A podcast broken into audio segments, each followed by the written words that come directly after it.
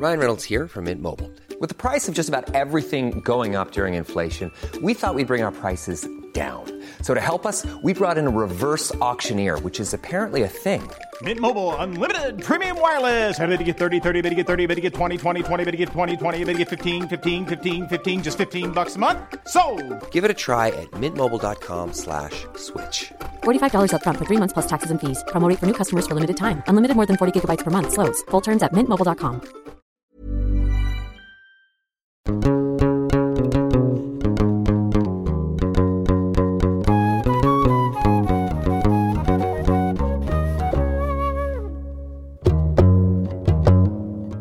tout le monde L'épisode du jour est un poncif dont je ne pouvais pas ne pas parler. Nous savons tous que porter le voile aujourd'hui en France n'est pas un acte neutre.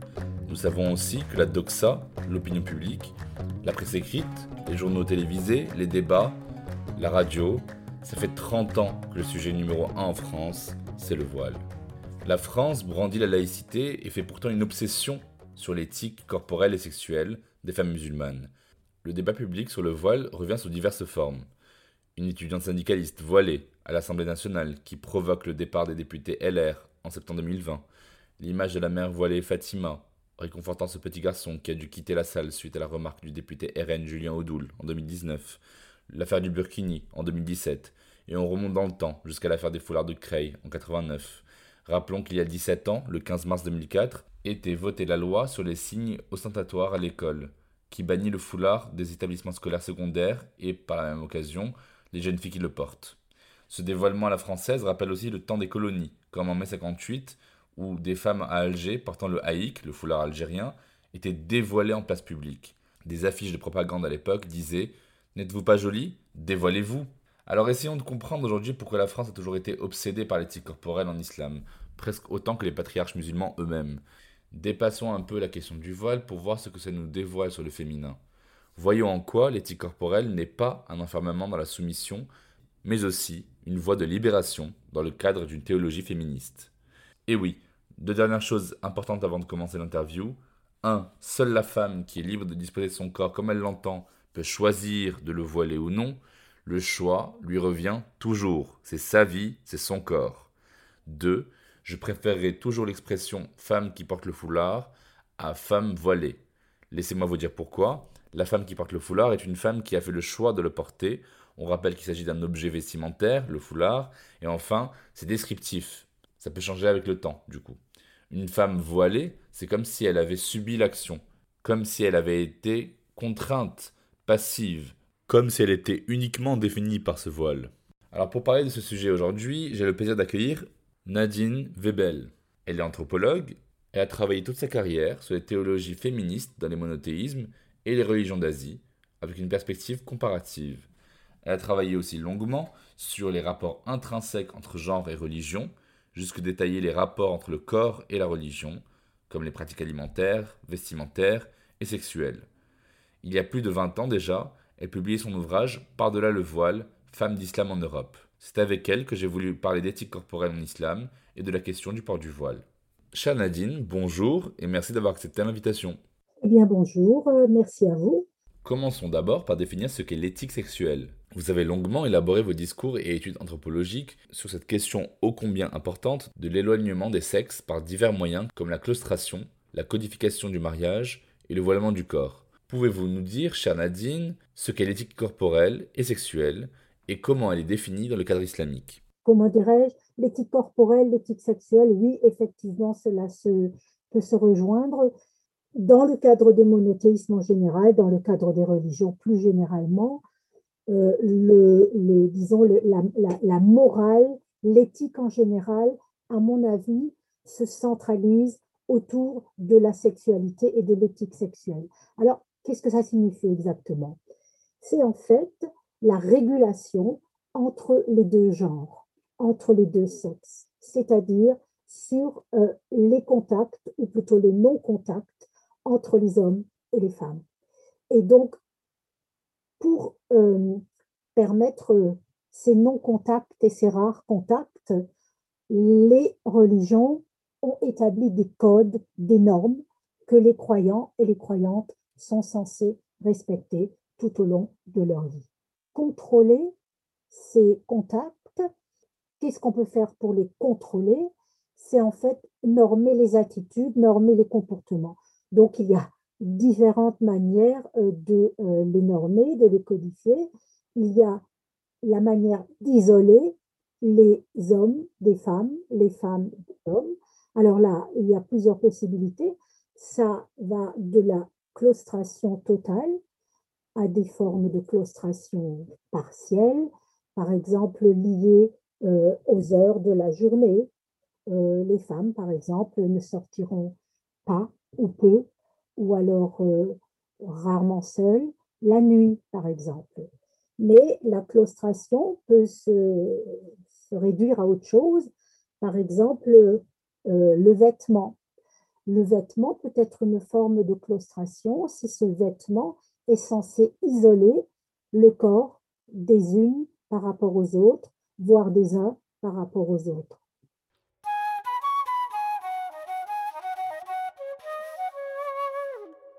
Aujourd'hui, heureusement, les revendications des femmes à l'intérieur des traditions religieuses aboutissent au féminisme islamique. Mais comme vous le dites si bien, il y a une différence majeure entre revendications féminines et l'islam féministe.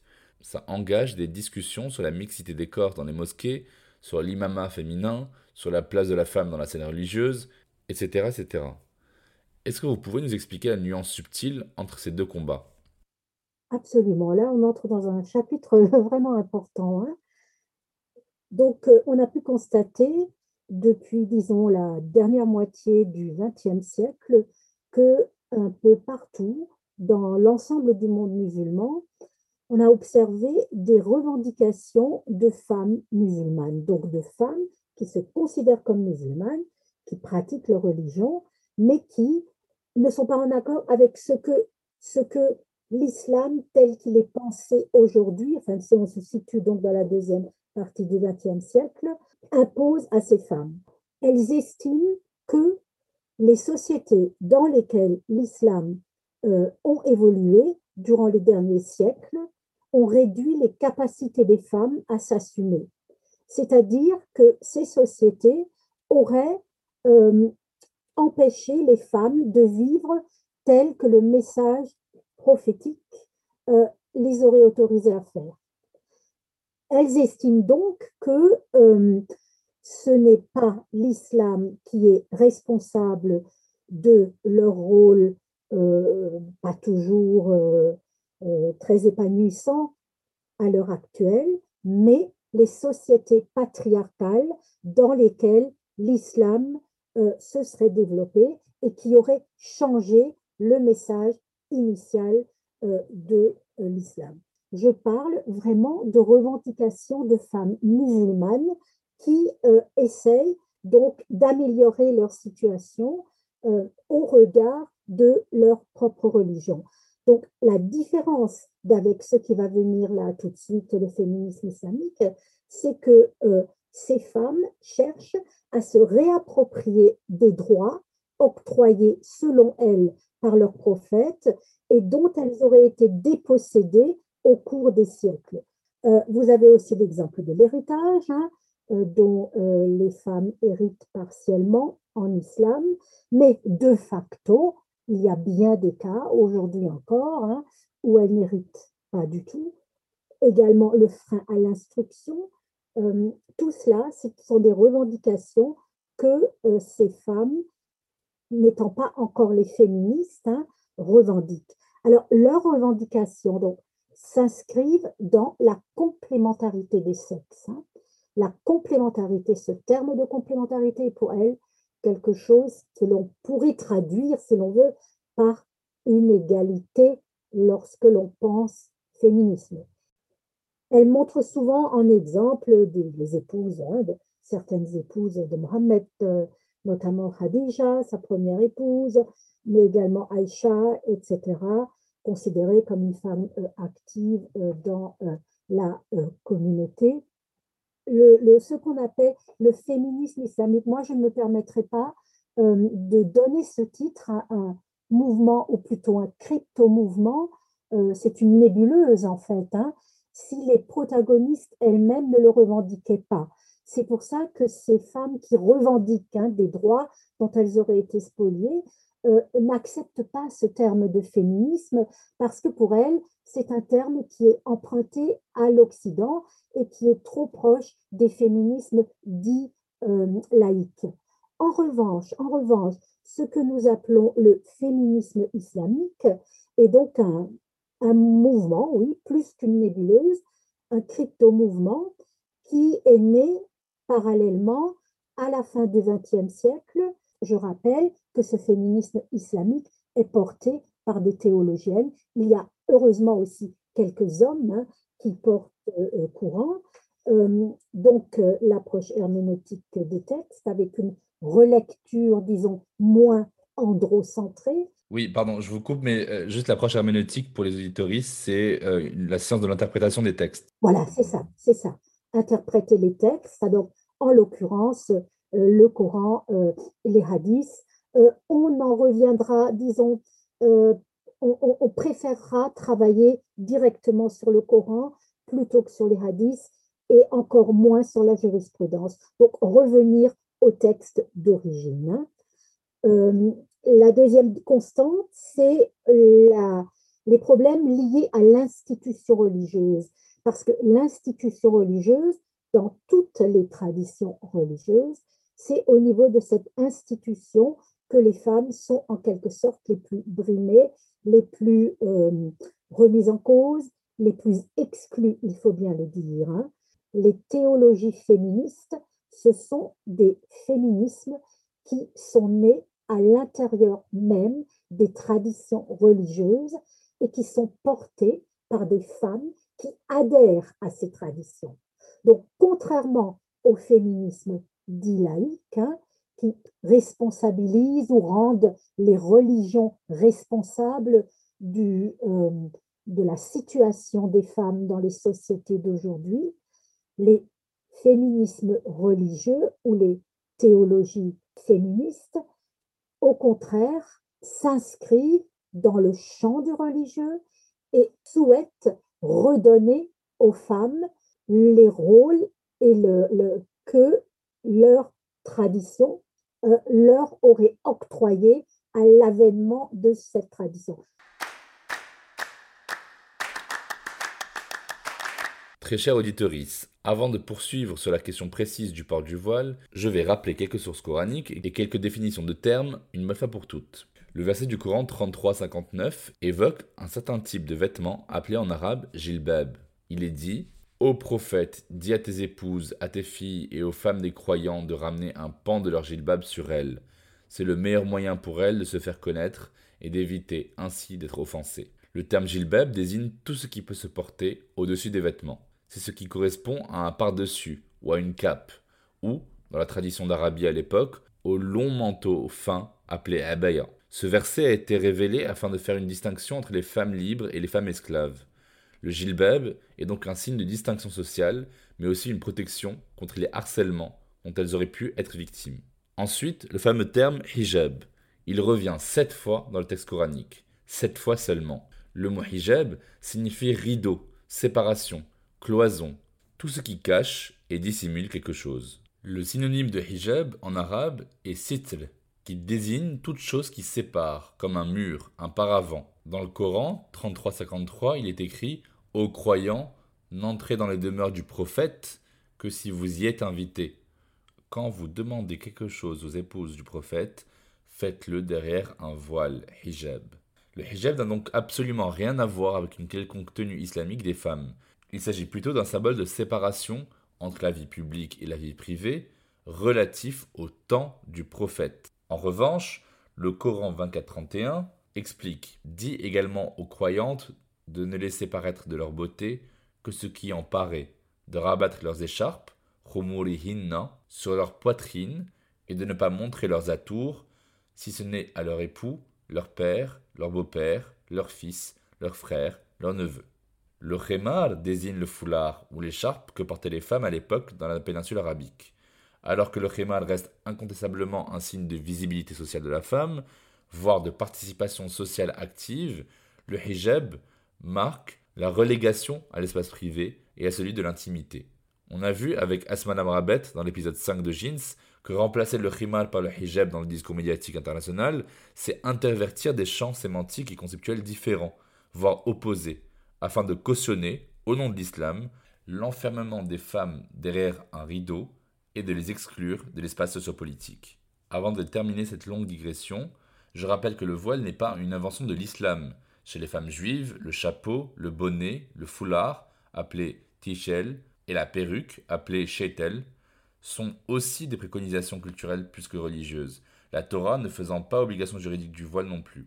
Le voile, dans les communautés chrétiennes, a une origine païenne, sans aucune justification religieuse. Pourtant, les nonnes et les bonnes sœurs se drapent le corps. Les femmes se voilaient par subordination à leur mari. Et le droit canonique catholique de 1917 impose en France que les femmes doivent rester séparées des hommes dans les églises et qu'elles doivent avoir la tête couverte d'un foulard ou de ce qu'on appelle une mantille, et ce, jusque dans les années 60. Dans le christianisme, l'apôtre Paul invita les femmes à la bienséance dans la première épître aux Corinthiens. Toute femme qui prie ou prophétise, tête nue, fait affront à son chef. Si donc une femme ne met pas le voile, alors qu'elle se coupe les cheveux, l'homme, lui, ne doit pas se couvrir la tête, parce qu'il est l'image et le reflet de Dieu. Quant à la femme, elle est le reflet de l'homme. Revenons maintenant à notre discussion passionnante avec Nadine.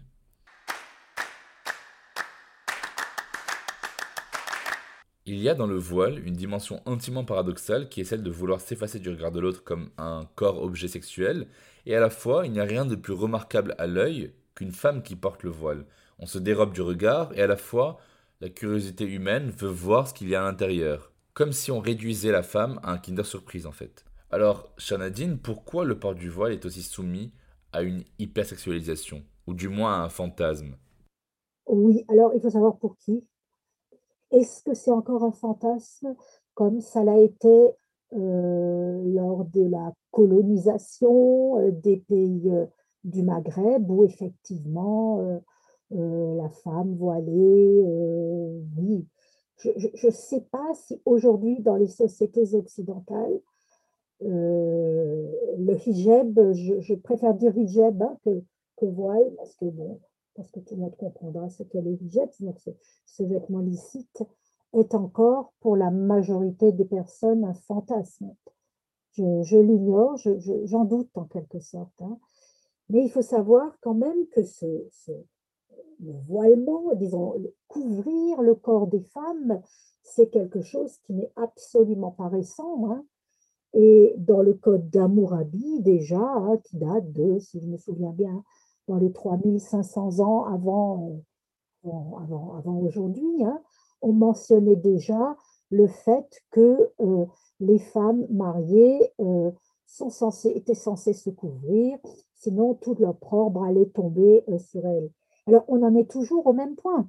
On en est toujours à ce fameux corps, le corps féminin qu'il s'agit de cacher. De cacher, pourquoi? Eh bien, essentiellement, et pour le dire de manière euh, crue, pour ne pas faire naître chez les hommes des désirs coupables.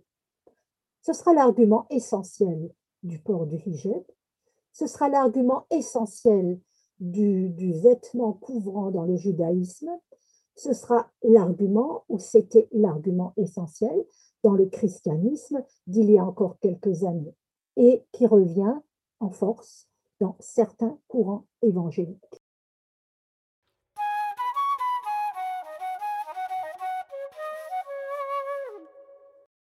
J'ai moi-même eu l'occasion d'habiter aux Émirats arabes unis, où les femmes musulmanes portent pratiquement toutes un voile intégral d'une grande beauté, serti de petits diamants Swarovski, en chaussures à talons Louboutin, surmaquillées et avec des bas assez coquins. À Beyrouth et dans les souks de Marrakech, on voit aussi des foulards se vendre aux côtés de strings dentelles, Comment on peut comprendre ce double mouvement invisibilisation et survisibilisation? Eh bien, puisque l'islam, euh, disons l'islam, non seulement autorise, mais encourage la sexualité dans le cadre strict du mariage. Et donc, dans ce cadre-là, vous savez bien, euh, tout artifice est possible. Donc, les strings, les dessous euh, affriolants, etc., etc. Et c'est ce qui explique euh, euh, et ne choque pas dans les souks hein, de voir exposer des dessous à côté des, des, foulards couvrants. Donc, c'est un peu l'ambivalence de ce vêtement. Lorsque vous me parlez effectivement des tenues dans le golf qui sont très élégantes, et oui, là, là effectivement, on peut parler de, de fantasme. Hein dans le Golfe ou dans les pays du Mashrek, avec ces très très beaux euh, vêtements couvrants, il y a sans cesse cette ambivalence entre le visible et l'invisible. Vous avez quelque part l'invisible, le corps qui est caché, qui est complètement invisibilisé, mais qui est suggéré par justement euh, euh, les, accessoires hein, qui peuvent suggérer et rendre en quelque sorte une érotique visible. Parce que le fait de cacher le corps, le, fait de le hijaber, si je peux m'exprimer ainsi, c'est bien entendu, on le sait maintenant, euh, pour désérotiser le corps féminin, pour que la rue, euh, les lieux où il y a une pseudomixité, pseudomixité accessible, puisque justement le hijab il y a, mais c'est un lieu qui est censé être désérotisé. L'éros appartiendrait strictement au privé, ce qui, de facto, évidemment, n'est pas le cas.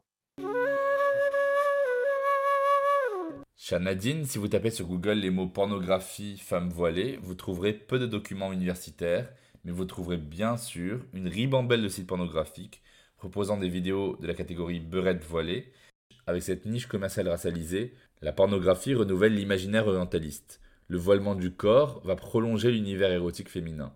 Les vidéos amateurs vont dévoiler un scénario où la femme soumise doit passer par une libération sexuelle grâce à l'homme blanc qui vient la sauver de la cité. Pourquoi pensez-vous que le français blanc athée serait friand de ce genre de vidéos Sans doute le charme de l'inconnu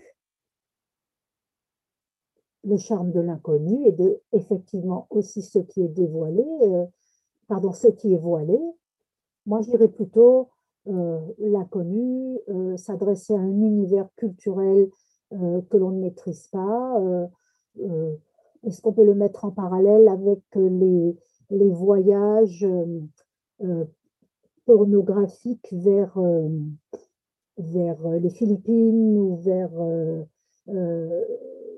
l'Extrême-Orient, je pense que c'est peut-être du même ressort. Moi, je ferai quand même une distinction entre ce type de site hein, et euh, donc les, hommes blancs qui s'intéressent à cela et euh, les femmes hijabées que l'on trouve dans la rue.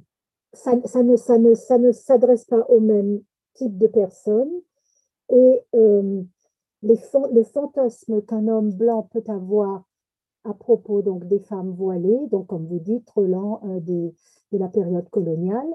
Euh, je, peux me tromper, mais je ne pense pas que ces hommes euh, fantasment sur les femmes qui qu'ils croisent dans la rue. Est-ce qu'au-delà du vêtement tout court, il y aurait d'autres éléments constitutifs de l'éthique sexuelle islamique? Oui, l'injonction au mariage, par exemple. cest à dire qu'on serait obligé de, de se marier pour être un bon musulman. Oui, puisqu'il s'agit justement de sauver la lignée, il s'agit de contrôler la sexualité et le mariage en est le plus grand exemple, le meilleur exemple, puisque l'islam est une religion patrilinéaire, hein. c'est-à-dire que l'islam se transmet par le père. Tout enfant, mais de père musulman, est musulman, contrairement au judaïsme hein, qui est matrilinéaire. Oui, je, disais comment euh, on fait quand on se marie euh, entre un homme musulman et une femme juive? Oui, c'est une très bonne question. C'est pour ça que ça pose des problèmes de facto. C'est pour alors que un homme musulman peut, d'après la charia, épouser une femme juive. Maintenant, une femme juive, d'après la halakha, n'épousera pas un musulman. Mais de facto, il y a des cas, effectivement. Alors oui, là, ça pose un énorme problème par rapport à la transmission de la religion. Je n'ai pas de réponse à cela. Excusez-moi, vous avez des, religions qu'on ne peut pas choisir, en fait. Hein. Vous êtes né dedans. Le judaïsme en est, un, exemple, encore que après de longues années d'études, on peut à la limite devenir juif. dans l'éducation libéral, c'est plus simple. Dans l'hindouisme, c'est pareil. On, on est hindou, on ne le devient pas. Alors que l'islam, on peut embrasser l'islam et on peut embrasser le christianisme. L'emballage de la religion, oui, ça se transmet parce que l'individu est né dans ce bain culturel. Et par rapport au, sujet qui nous intéresse aujourd'hui, euh, tout ce qui est cette notion de pudeur, de modestie, ce sont des termes que je n'aime pas, mais le petit enfant qui naît dans une famille où, disons, ces, ces termes ont un sens, il grandit avec et il est formaté avec cela. En termes anthropologiques, est-ce qu'il y aurait d'autres euh, types d'éléments euh, à l'éthique sexuelle Ne pas être sale, euh, pouvoir se couper les ongles, couper les poils pubiens. est-ce qu'il y a ça aussi en islam? Oui, oui. la notion de, oui, de poils pubiens à partir du mariage. Hein. La notion de propreté, certes. mais je dirais presque, bon, c'est peut-être que la notion de pureté euh, prévaut sur la notion de propreté, s'il faut choisir entre les deux, hein. euh, autant pour les hommes que pour les femmes.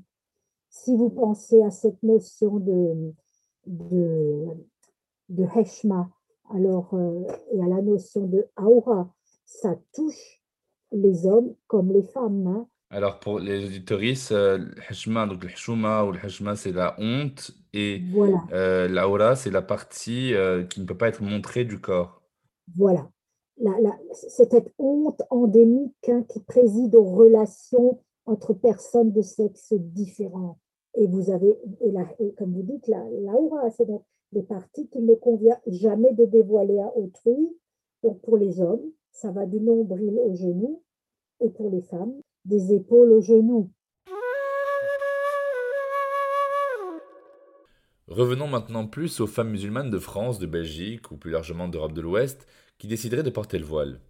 De nos jours, le voile n'est plus le signe d'une soumission aveugle à la tradition, ni l'expression de l'enfermement dans l'espace de la féminité ancestrale, en retrait sur l'espace public. C'est un voile qui donne un sens moral à sa vie, qui élève, qui auto-affirme et qui libère. Oui, qui libère. Alors comment dans le temps, on est passé selon vous d'un voile hérité des traditions un voile révélé dans la modernité Ça, c'est une excellente question, puisque euh, les premiers hijabs sont apparus euh, dans les années 75 à l'université euh, Birzeit en Palestine. Et donc, c'était déjà un moyen de lutter contre eux. Ça ne voulait plus s'inscrire dans une tradition. Quelque part, ça prolongeait néanmoins la tradition, mais c'était c'était un voile euh, qui euh, euh, s'inscrivait dans une forme de rébellion. Et les premières générations de femmes qui ont porté ce hijab, que ce soit autour de la Méditerranée ou relativement rapidement en France, en Europe, je dirais dans les années, fin des années 80, c'était vraiment pour se démarquer du, voile des mères et des grands-mères. L'exemple tunisien du Sefsari euh, portait donc euh, traditionnellement le hijab, qui était donc, enfin qui est toujours une manière de couvrir son corps et de ne montrer de ce corps que l'ovale du visage et les mains, s'opposait à cette forme de voilement traditionnel qui permettait de glisser et de dévoiler une partie de l'avant-bras, une partie euh, de la cheville, etc., ce qui n'était pas considéré comme quelque chose euh, d'islamiquement correct. Mais c'était surtout pour ces femmes-là euh, une manière de prendre la revanche sur leur mère et leur grand-mère, une manière de prendre leur place en quelque sorte dans leur religion, dans la religion qu'elle faisait sienne. Elle ne s'inscrivait pas seulement justement dans une forme de, de, transmission religieuse, mais elle s'appropriait cette religion. Et cette manière de porter le hijab est devenue de plus en plus euh, euh, militante, si je peux m'exprimer ainsi, et plus particulièrement ces dernières années en France, en Europe, mais aussi dans les autres pays, comme une forme d'islam euh, triomphant. Donc, à la fois, on se, on, on se voile, certes, mais on se voile différemment et pour une autre cause. C'est aussi une manière identitaire, donc on se reconnaît entre femmes portant le hijab, mais aussi on se définit contre les autres. Donc c'est quelque chose qui rallie, mais c'est quelque chose qui, se, qui fait que l'on se distingue de celles qui ne le portent pas, qu'elles soient musulmanes de culture, qu'elles soient musulmanes et qu'elles estiment pas devoir le porter, ou qu'elles ne soient pas musulmanes. Donc c'est vraiment quelque chose à double tranchant, cette identité. Pour finir, on parle tout le temps de comment on voit les femmes qui portent le voile, mais on leur demande rarement à elles comment elles se voient et comment elles le vivent. Alors le voilement du corps peut signifier une dépossession, une décohabitation, voire une cession de l'identité, quand on ne l'a pas choisi. C'est un corps qui s'efface derrière le rideau, le tissu ou le drap. Du coup, je me suis demandé quelle image de soi, au niveau de la beauté, de la sensualité, de la sexualité, quelle image on doit avoir quand on a deux looks vestimentaires différents tous les jours, celui de la maison et de l'intime, puis celui de l'extérieur? Oui, eh bien, je pense que, que les femmes qui, vivent cela au quotidien, je ne pense pas que ça leur pose un problème majeur, puisque je pense que c'est euh, donc à l'intérieur, dans le, dans le dedans, donc euh, à l'intérieur de leur maison, de leur foyer, qu'elles se sentent euh, véritablement euh, femmes, disons sexuellement parlant.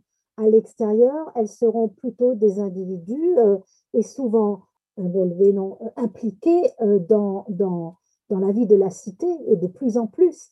C'est pour cela que, pour en revenir à ce fantasme de, cette, de ces hommes blancs qui euh, espèrent euh, délivrer ou aider les pauvres femmes voilées, ce n'est plus tout à fait opérant puisque la grande majorité des femmes portant le hijab aujourd'hui en Europe de l'Ouest sont des femmes actives, que ce soit sur le plan professionnel, ou alors elles vont à l'université, ou associatif, etc. Donc, ce sont plus ces petites choses-là que l'on pensait observer il y a encore une vingtaine d'années.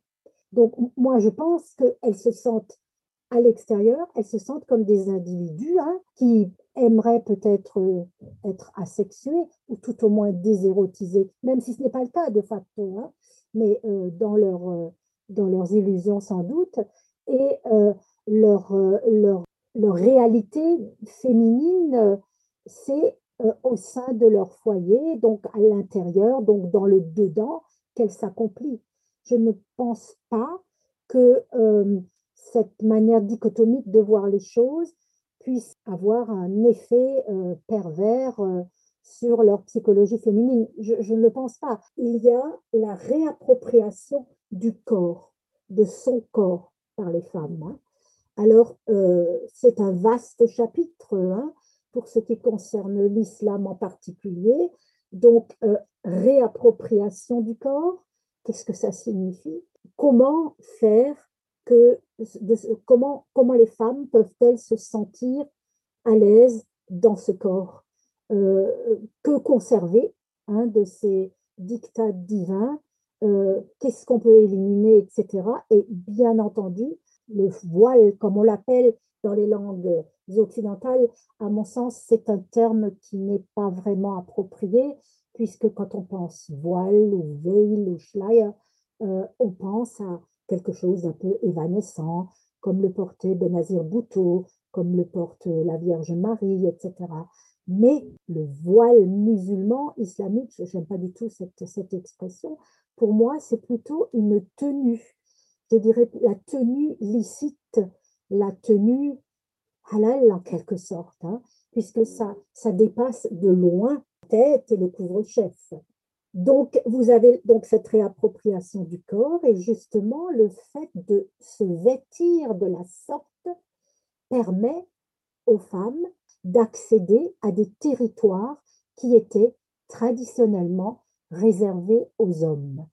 Je pense bien entendu à la rue, Je pense également à l'école, au lycée, à l'université, mais au monde du travail, au-delà au sport, toujours grâce à la tenue licite.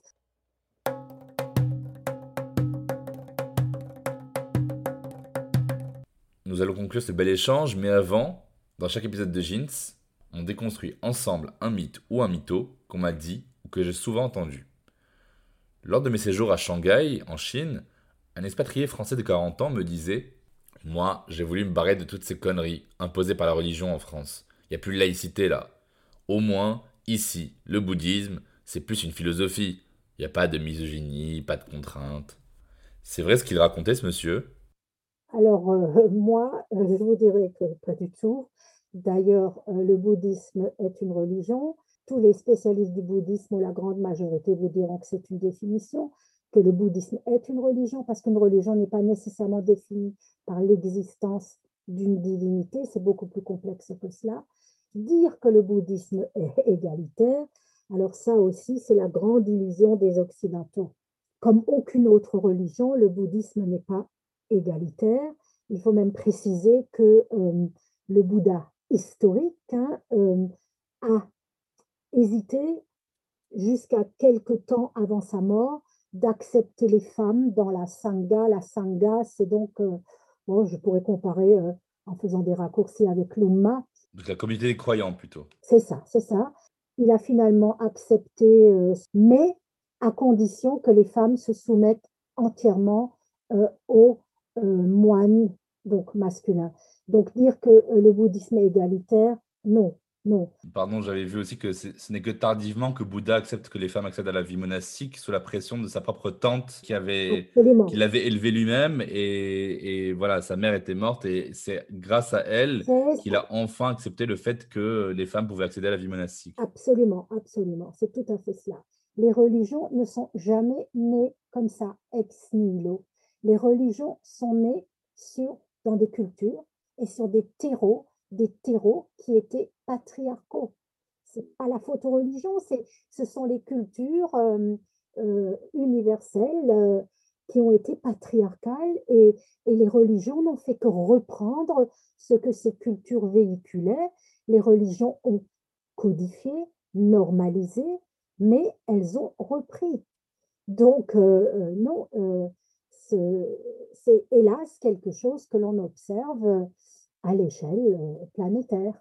D'accord, très bien. C'est un très beau mot de la fin. Merci beaucoup, chère Nadine euh, Webel, pour ce bel échange. Merci. Je vous remercie. Si l'on devait rappeler quelques points à retenir, ce serait 1. Le voile marque le retrait du corps féminin du champ visuel social, mais la femme, du coup, est à la fois protégée du regard de l'autre et attrayante pour le regard de l'autre. 2. À l'heure du séparatisme où le Sénat vote des amendements sur le port du voile des mineurs, le burkini et les mères accompagnatrices, il y a autant de raisons de porter le voile que de femmes qui le portent. 3. D'un point de vue purement anthropologique, les religions ne sont jamais juste nées comme ça, ex nihilo, sur un territoire vierge, elles sont surtout nées dans des civilisations humaines qui ont été régies par un patriarcat déjà bien installé. Merci de nous avoir écoutés. Comme d'habitude, vous trouverez toutes les références évoquées dans la description de cet épisode et bien d'autres encore. Voilà, la semaine prochaine, nous quitterons le champ anthropologique académique pour arriver dans un champ anthropologique un peu plus hypothétique, car oui, jeudi prochain, dans Jeans, on va s'amuser. Nous allons parler d'hétérocarnisme en contexte musulman. Hétéro quoi, vous allez me dire? Eh bien je vous donne rendez-vous dans une semaine pour en savoir plus. Ça va parler viande, sexualité et rapport religieux de façon à la fois sérieuse et ludique, en compagnie de l'écrivain et illustrateur Martin Page. N'hésitez surtout pas à vous abonner à Jeans sur Instagram, at jeans-du-bas podcast. Partagez autour de vous en masse. Mettez 5 étoiles si cet épisode vous a intéressé. Et moi, je vous donne rendez-vous jeudi prochain dans Jeans.